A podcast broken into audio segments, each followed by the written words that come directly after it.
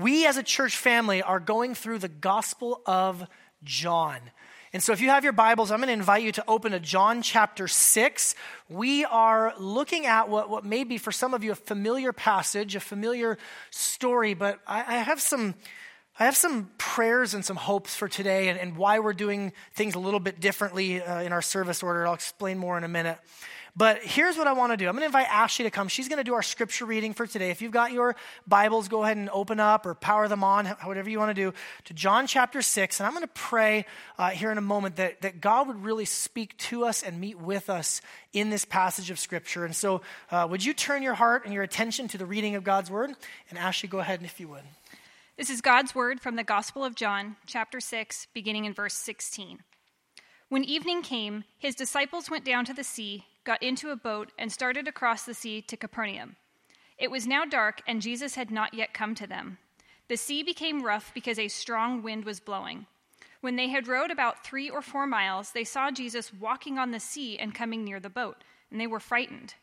But he said to them, It is I, do not be afraid. Then they were glad to take him into the boat, and immediately the boat was at the land to which they were going. On the next day, the crowd that remained on the other side of the sea saw that there had been only one boat there, and that Jesus had not entered the boat with his disciples, but that his disciples had gone away alone. Other boats from Tiberias came near the place where they had eaten the bread after the Lord had given thanks. So when the crowd saw that Jesus was not there, nor his disciples, they themselves got into the boats and went to Capernaum seeking Jesus. When they found him on the other side of the sea, they said to him, Rabbi, when did you come here?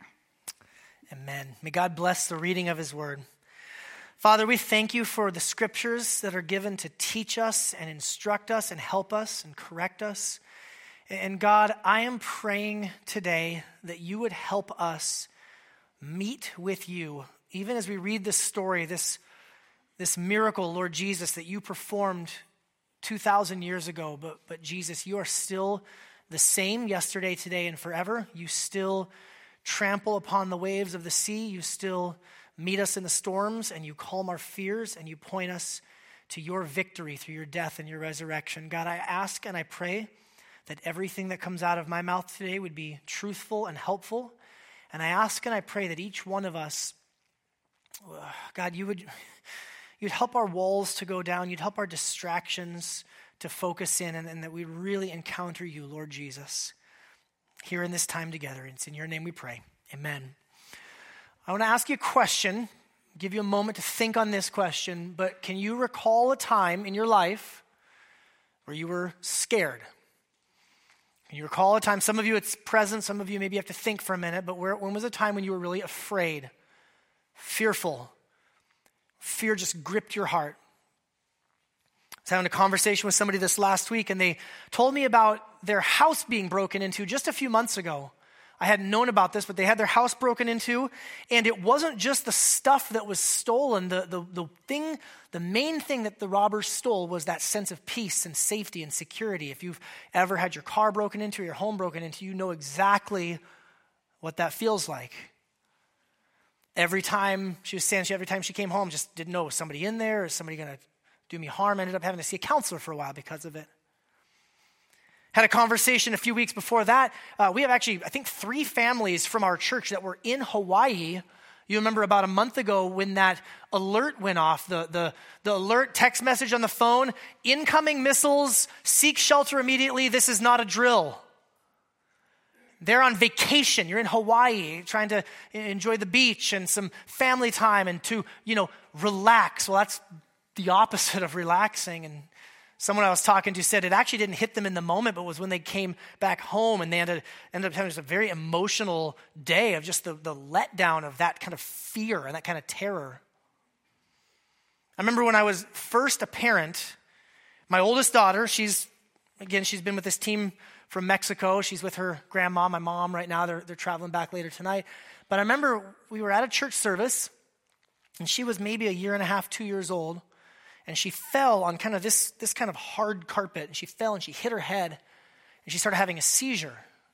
And I'm a brand new parent, and to make matters worse, we actually knew some people who had had a child fall, hit their head, and who had died because of it. and this was a few months after that, my child falls, hits her head, and starts having a seizure. I, I, I don't remember ever being that scared in my life. Fear is one of those universal human experiences. Amen? Like, like, look around this room right now. There is not a person in here who does not experience at some level fears. They can be big fears or they can be small fears. They can be rational fears. They can be, let's be honest, irrational fears at times. Some of you in your marriages have had those conversations. That's an irrational fear. Yeah, well, I still feel it. Last night, last night, my second oldest daughter came and knocked on the door of our bedroom a little bit louder than she usually does. And I went and answered the door, and she's in the room by herself because her sister's traveling, and she was reading this novel, you know, young adult teen fiction or whatever, and it had some scary imagery in it, and it just kind of freaked her out. And it's like, well, that's not real. It's it's science fictiony or whatever. It's like, you know, well, just you know, go back to bed. Don't be scared, right? That's not what I did. I'm a better dad than that. But but it was a kind of an irrational fear. But it was very real, it was very tangible, it was very present. Everyone feels fear, it's very human. It's a very natural response to the brokenness of the world. Actually, let me use this word fear is a natural response to the violence in the world. The world is a violent place. The world is a devastated and devastating place. I, uh, with my kids, having four kids in the home, uh, I don't often get to just watch movies that I like that don't have, you know, animated fish in them or things like that. And, uh, but the one type of movie I love watching more than any other type of movie is documentaries. I love documentaries. Usually after my kids fall asleep, often after my wife falls asleep, I'll throw on a documentary. But man, documentaries, that'll mess you up, right?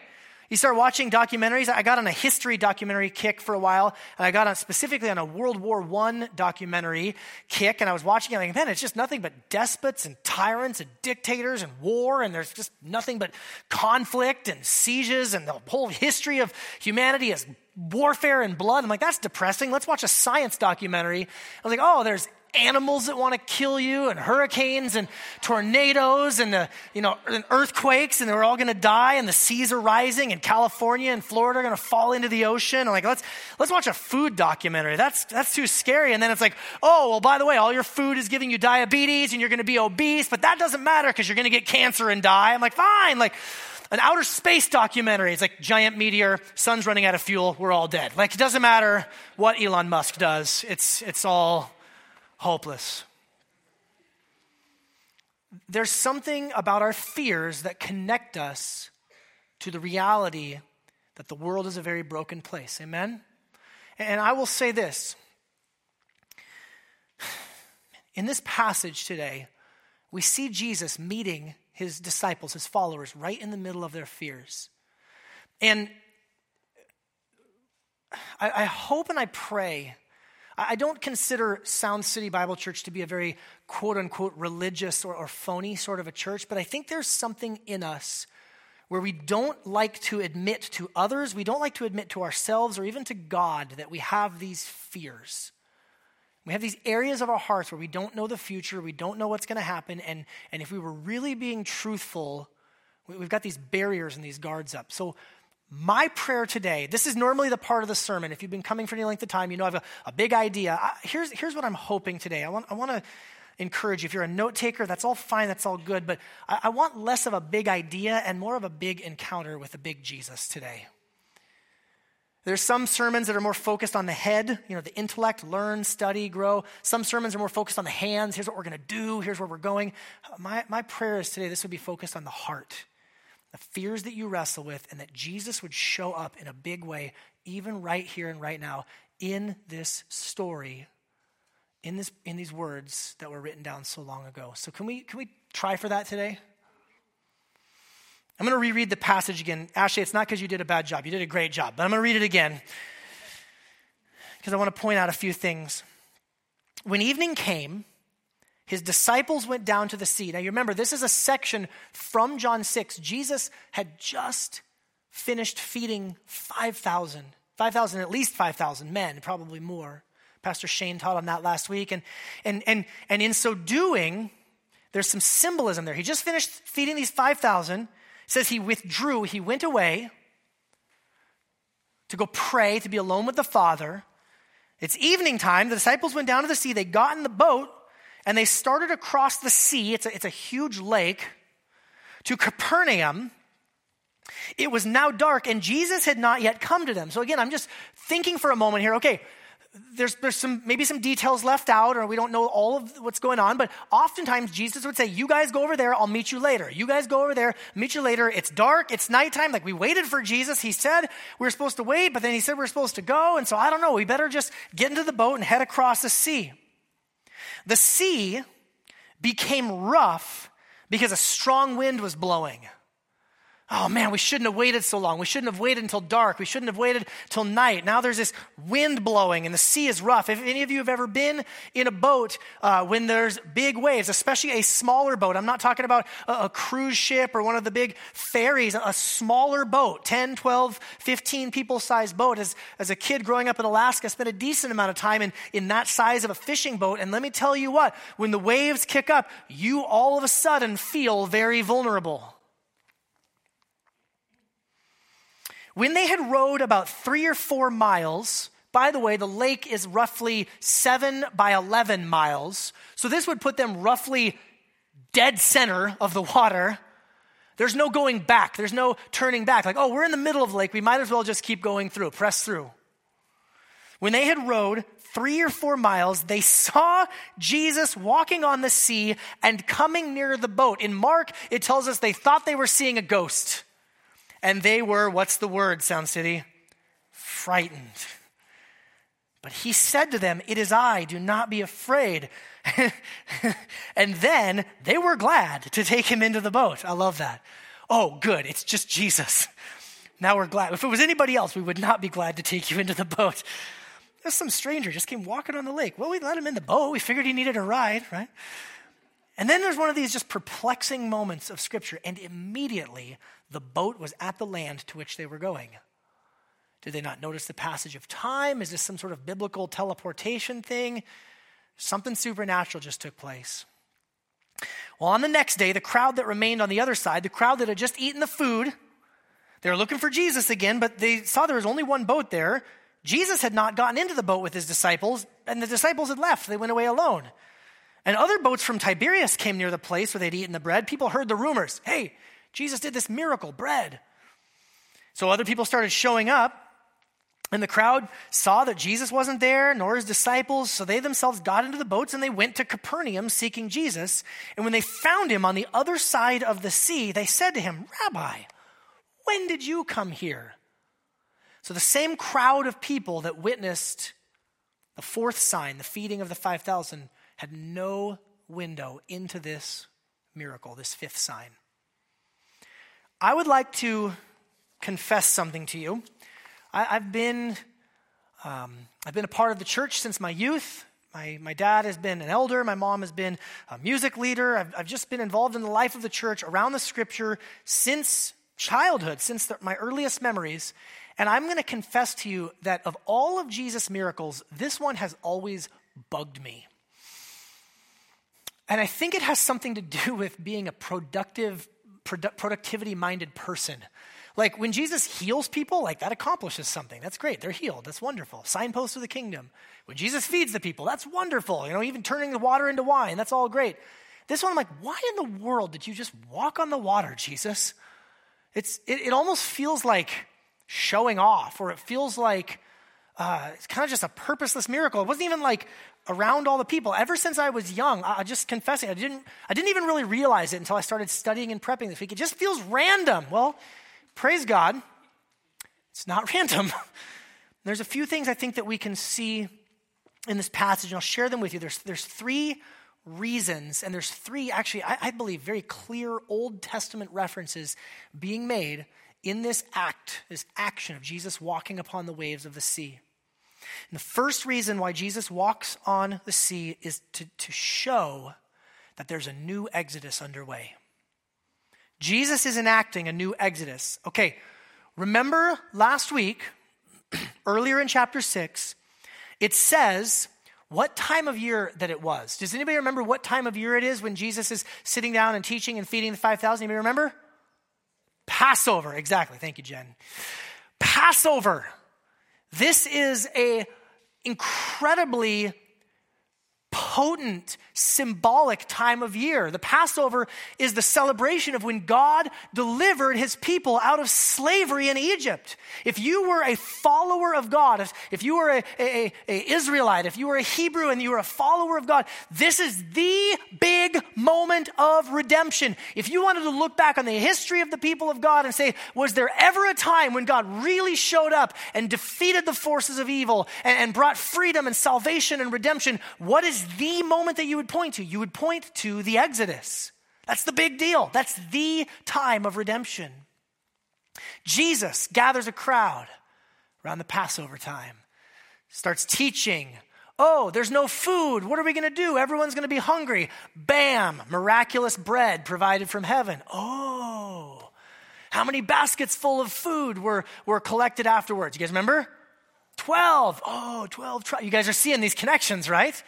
It is not for nothing that Jesus is performing these miracles at this time. And then think about the story of the Exodus.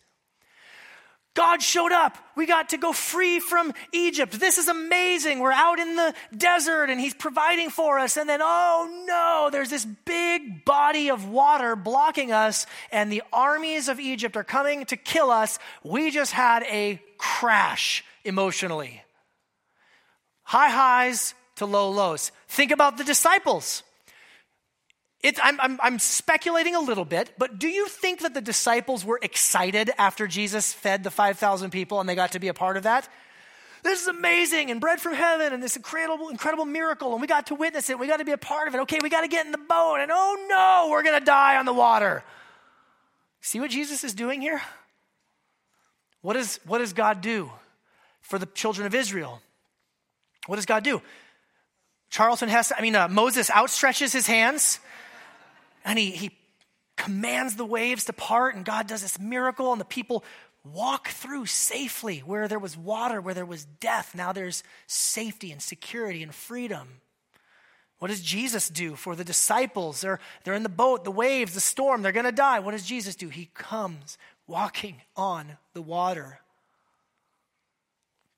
There's a verse in Psalm 77 reflecting back on that moment for the, for the people of Israel and the Exodus. And I just, I wonder, again, I'm speculating here, but I really, I hope and I pray that at least one of the disciples had these words come to mind because I think it's what Jesus is doing.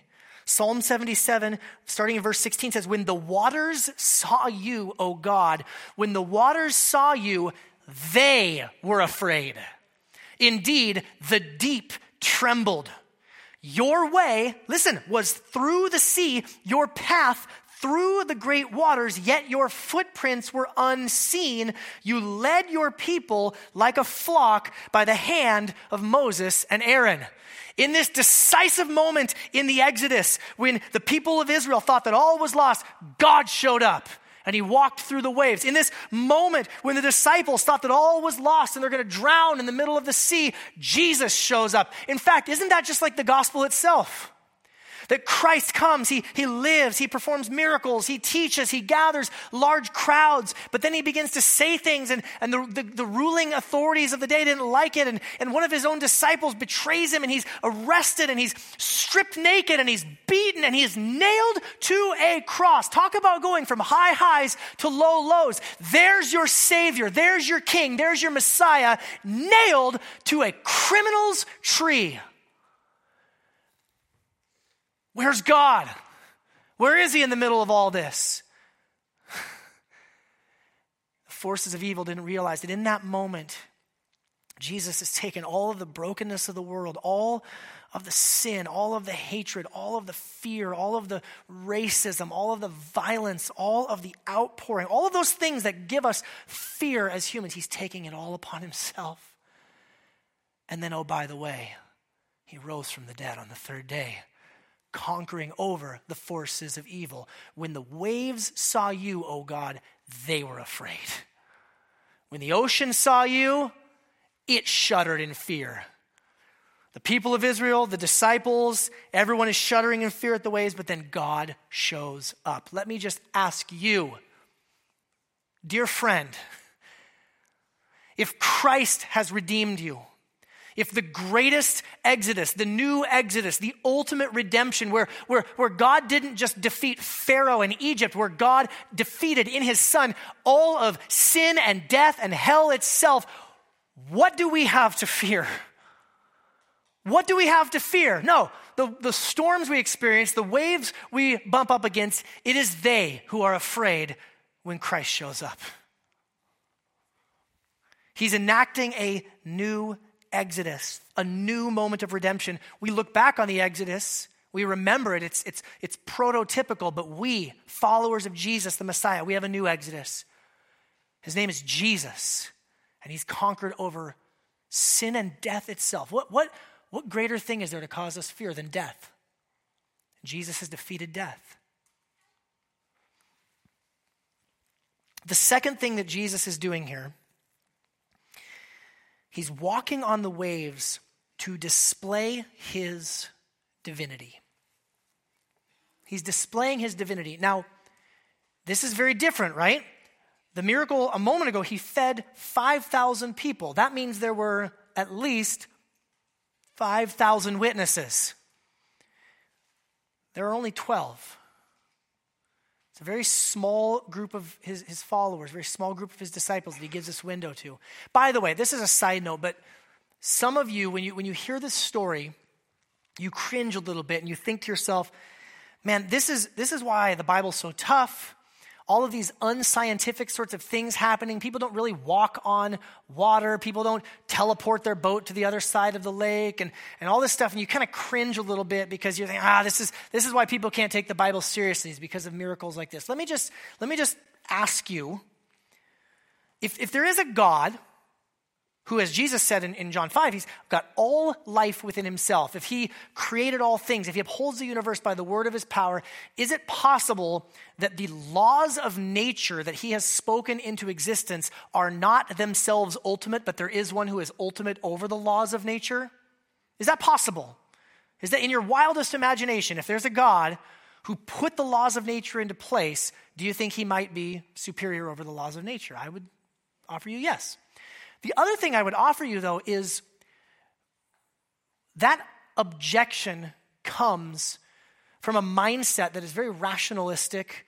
Enlightenment thinkers, 1700s, 1800s, they, they, viewed the universe as this like clock that God wound up. He put these laws into place. They can't be broken. They, they won't be broken. And he wound them up and he put them into place.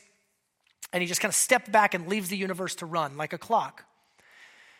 The problem is, is uh, if you're paying attention to what scientists are telling us nowadays, there is on a, like a daily and weekly basis more things that scientists are coming out saying, yeah, we thought we understood how the universe worked and we have actually no idea, right? Uh, string theory, quantum physics, particle physics. You go really big or really small, multiverse theory. By the way, again, documentaries, this is what I do, this is my life. all that to say, you, you think you've got all these very um, unbreakable laws of nature. And then scientists come out with this thing and they're like, you know, we actually tested it and we found that the exact same atom could be in San Francisco and New York at the exact same time. like, I think you've been inhaling some chemicals in your laboratory because that's crazy talk. And they're like, no, we tested it and they've got the math to prove it. Like, I don't even understand how that works and the bending of the space time continuum. I'm about to lose all of you. I apologize. The point being, God is sovereign over the laws of nature. And we as Christians have nothing to fear from a moment. Maybe we don't understand it, we can't fully explain it. But God is bigger than the laws of nature. Don't make nature God. He's sovereign over nature. There was a time when the space time continuum as we know it didn't exist. And there's a time when Christ returns and it will be restored and made new. We've got a big God. Here, here's the main point on this. In the Gospel of John, both the humanity and the divinity of Jesus are on very big and very full display. It says things like Jesus was tired and thirsty from his journey. Remember that when, when he met with the woman at the well? Uh, if we keep reading, gonna, he's going to say things like, My soul is very troubled within me. We're going to get to when, when, when, Lazarus dies. It's, it's amazing. I'm, spoiler alert Lazarus dies. Uh, Jesus raises him from the dead, and he knows he's going to do it, but it still says one of the most profound things in all of Scripture. It says, Jesus wept. Because his friends were sorrowful and, and the sisters, Mary and Martha, were sorrowful. And so there's this very human Jesus on display in the Gospel of John. At the same time, there's this very divine Jesus on display. John 1, right? In the beginning was the Word, and the Word was with God, and the Word was God. And John 5, he says, As the Father has all life in himself, so also he's granted to the Son to have life in himself. And they want to kill him because he's making himself to be equal with God. And you look at the Gospel of John, you say, Well, which is it? Is it a very human Jesus or is it a very divine Jesus? And the answer is, of course, Yes. Fully man, fully God. But here in this moment, the divinity of Jesus is on display. Again, this is a unique miracle. There are other people in the Bible that perform miracles. There are prophets that did food miracles, like Elijah with the, the widow's jar of oil. There are, there are apostles who heal people and, and restore sight to the blind. Other people do miracles. No one else walks on the water. Only Jesus does that. Again, I'm hoping that, that one of the disciples made the connection to Job chapter 9, where it says, God is wise and all powerful. Who has opposed him and come out unharmed? He removes mountains without their knowledge, overturning them in his anger. He shakes the earth from its place so that its pillars tremble. He commands the sun not to shine and seals off the stars. He alone stretches out the heavens, here it is, and treads on the waves of the sea. Who walks on the water? Only God does. Only God does. Jesus comes to them walking on the water to show them with his actions, I am God. The Word has been made flesh. He also says something. Did you notice what he said? What, did, what does Jesus say? He said, do not be afraid. It's me. Go back to Exodus. Okay, I know we're jumping through the Bible. It's like, it's like sword drills here. For those of you Christian kids who grew up doing sword drills. If you don't know what that is, the Bible is a sword. You do drill. Okay, never mind. You're, try to keep up. You gotta, you gotta think quick. My brain is very scattered. In Exodus chapter 3, before Moses goes and leads this great Exodus, this great redemption. He's, God shows up in the burning bush and he says, Okay, God, I'm willing to do this, but who, who do I say is sending me? Who, who do I tell him sent me? And what does God say? He says, Just tell him the I am sent you. Like, whoa. Because all of the gods are like the God of rain or the God of the river or the God of the sun, but this is just the God who is. I am. I am who I am. There is no other. In, in Hebrew, the word is, is eheyeh. It's one word, I am. Now, you fast forward to the time of Jesus. At that time, the, the Jewish people had been scattered throughout the world. And, and not as many of them spoke Hebrew, not as many of them read Hebrew in the original language. The, the language of the day, the lingua franca, the common language of the day, was actually Greek. Kind of like how today, if you go to the Olympics, I know it's in Korea and there's people from all the nations of the world there, but most everything is happening in English, right? It's the, it's the lingua franca, it's the most commonly used language. So the, the, this group of Hebrew scholars said, we need to get the Bible into Greek so that people can read it. And so when they took this verse in Exodus 3, I am who I am, they used these two Greek words, ego eimi, I am. And that's what's in the Greek translation. It's called the Septuagint. Eh, Ego eimi. Now, Jesus comes walking on the water. The disciples are terrified. He says, Do not be afraid. Eh, Ego eimi I am. The I am is here. Jesus is going to get a lot of mileage out of those two little words, ego, eimi. He's going to go, I am the bread of life. I am the good shepherd. I am the door for the sheep. I am the way, the truth, and the life. He's going to begin a series throughout the rest of John saying over and over and over again, I am, I am, I am, I am. You're looking for a rescuer. You're looking for a redeemer. You're looking for a God who is powerful enough to deliver on the promise of rescue. I'm here. This is our God. His actions and his words speak to his divinity, which leads directly to the third thing. Jesus walks on the water to redirect our fears. So, remember how I said that fear is common? Fear is natural.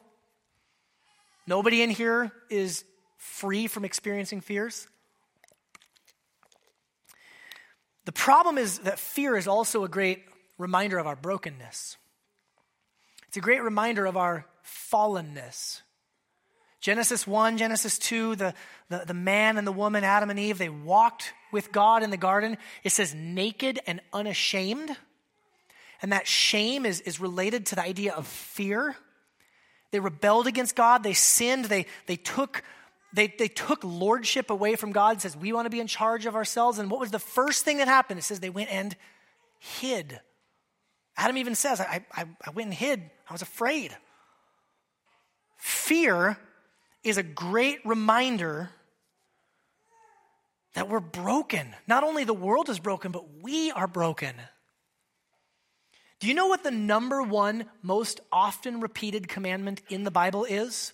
Over, and you guys are going to be able to guess it now, context, but over and over and over and over and over again, Old Testament, New Testament, Hebrew scriptures, Greek, Greek scriptures, over and over again, the Bible says, Fear not. Do not be afraid. Do not fear. Has anyone ever felt like objecting in that moment? I tried and I can't. I can't not fear. Again, my daughter comes to the door last night, knocks on the door. I read this book. It scared me. I was afraid. Fear not. Slam, right? Like, I didn't do that. I wouldn't do that. I'm a better parent than that. But does it ever feel that way?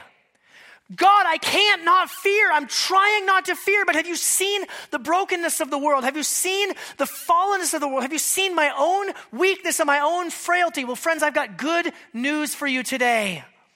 That whenever God gives a commandment, whatever He requires, He Himself supplies. The book of Romans tells us that God has done Himself what the law could not do. Uh, the law comes, the commandment comes, do not fear. I can't, I can't not fear. Guess what? God has done it for us.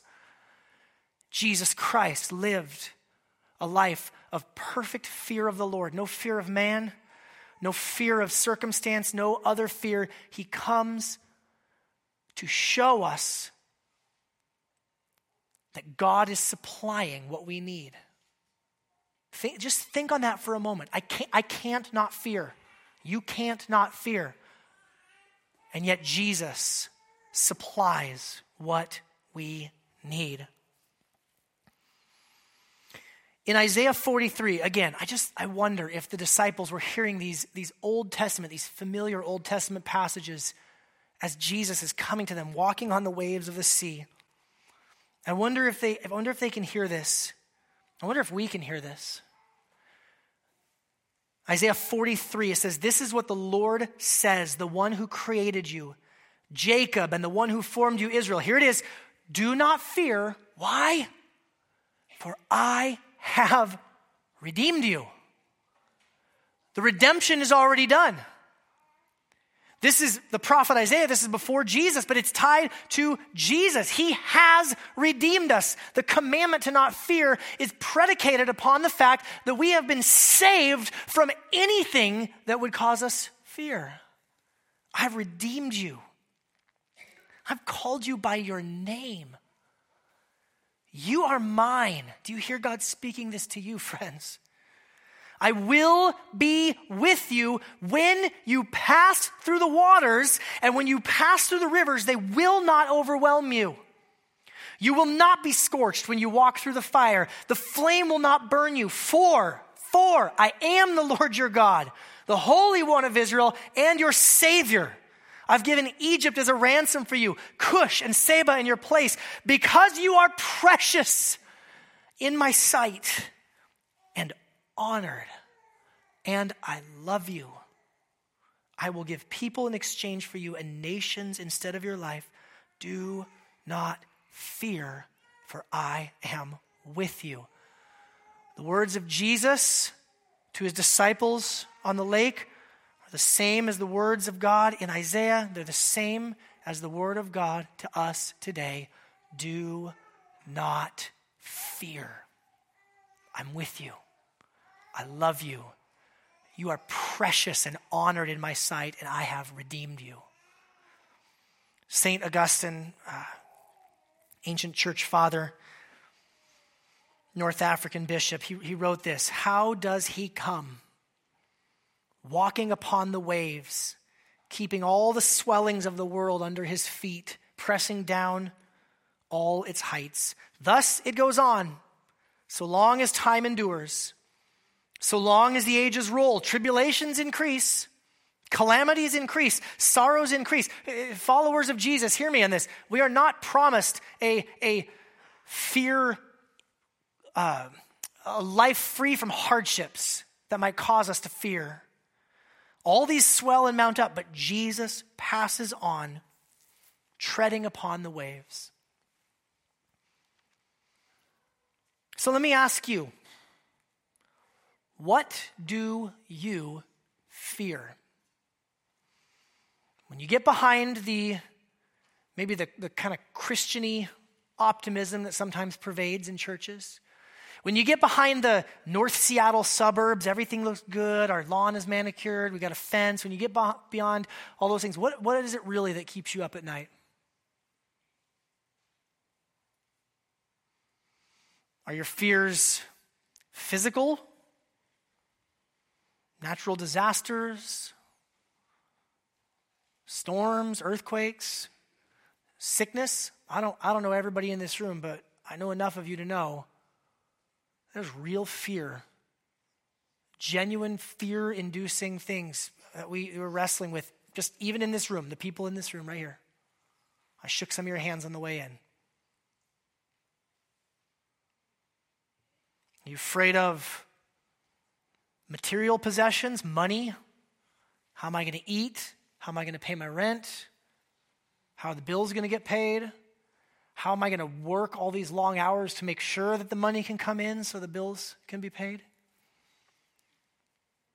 Some of you have political fears, a lot of rumblings, not only turmoil within American politics and government and leadership and fights about, um, you know, gun control or racism or all this stuff, and it seems like nobody can get along, much less propose a solution, or the nations are at war with one another, or threatening war, or rumbling war, and there's nuclear bombs threatened, and you just have political fears. Some of you, it's, it's much more personal, it's social. I'm, I'm, I'm going to be rejected again, I'll never fit in.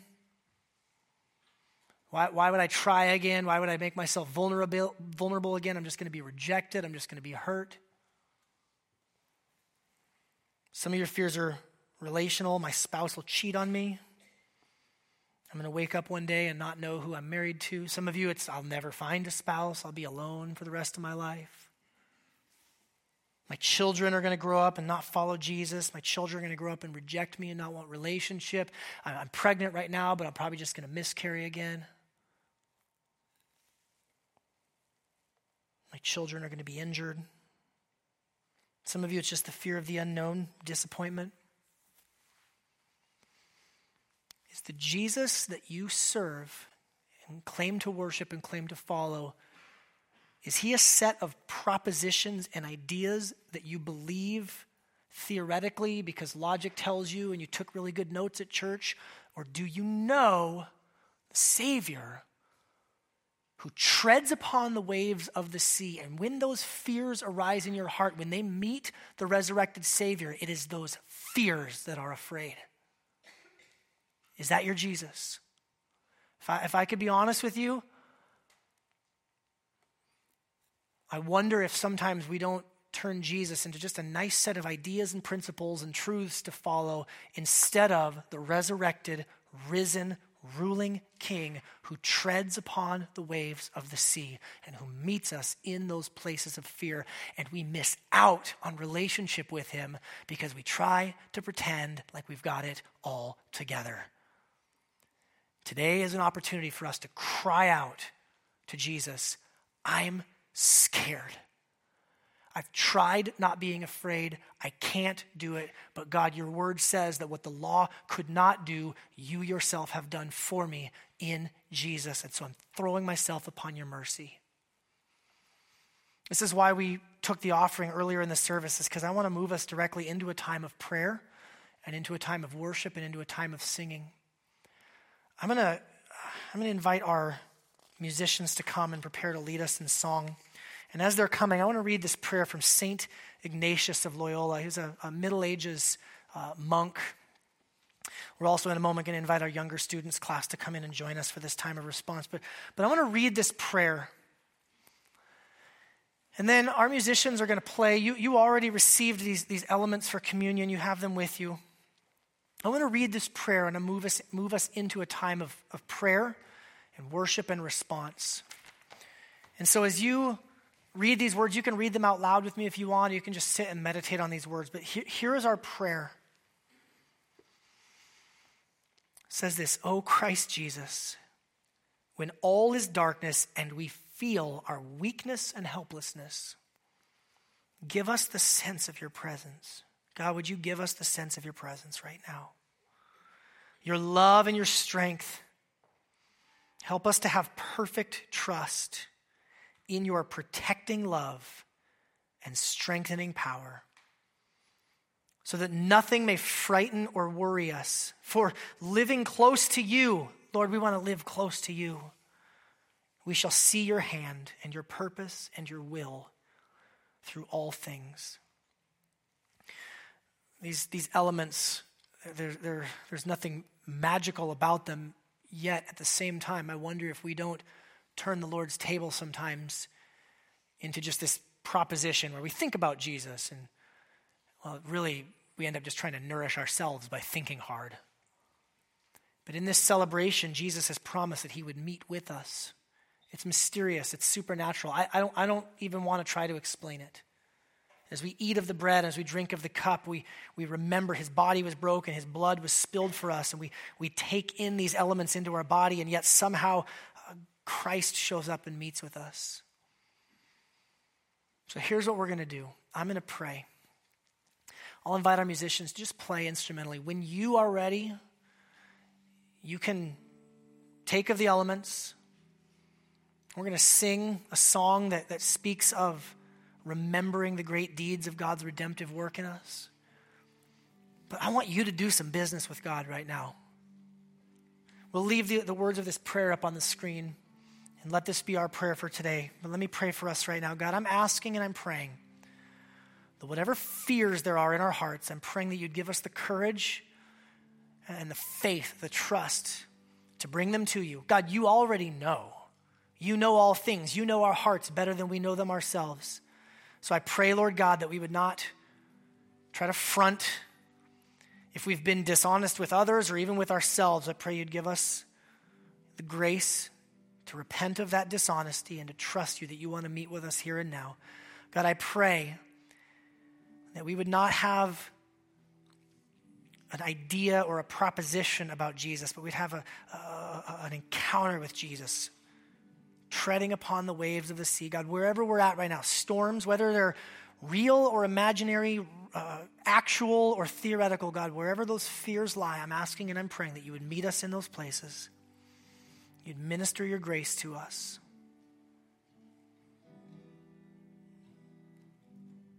God, will we know your closeness?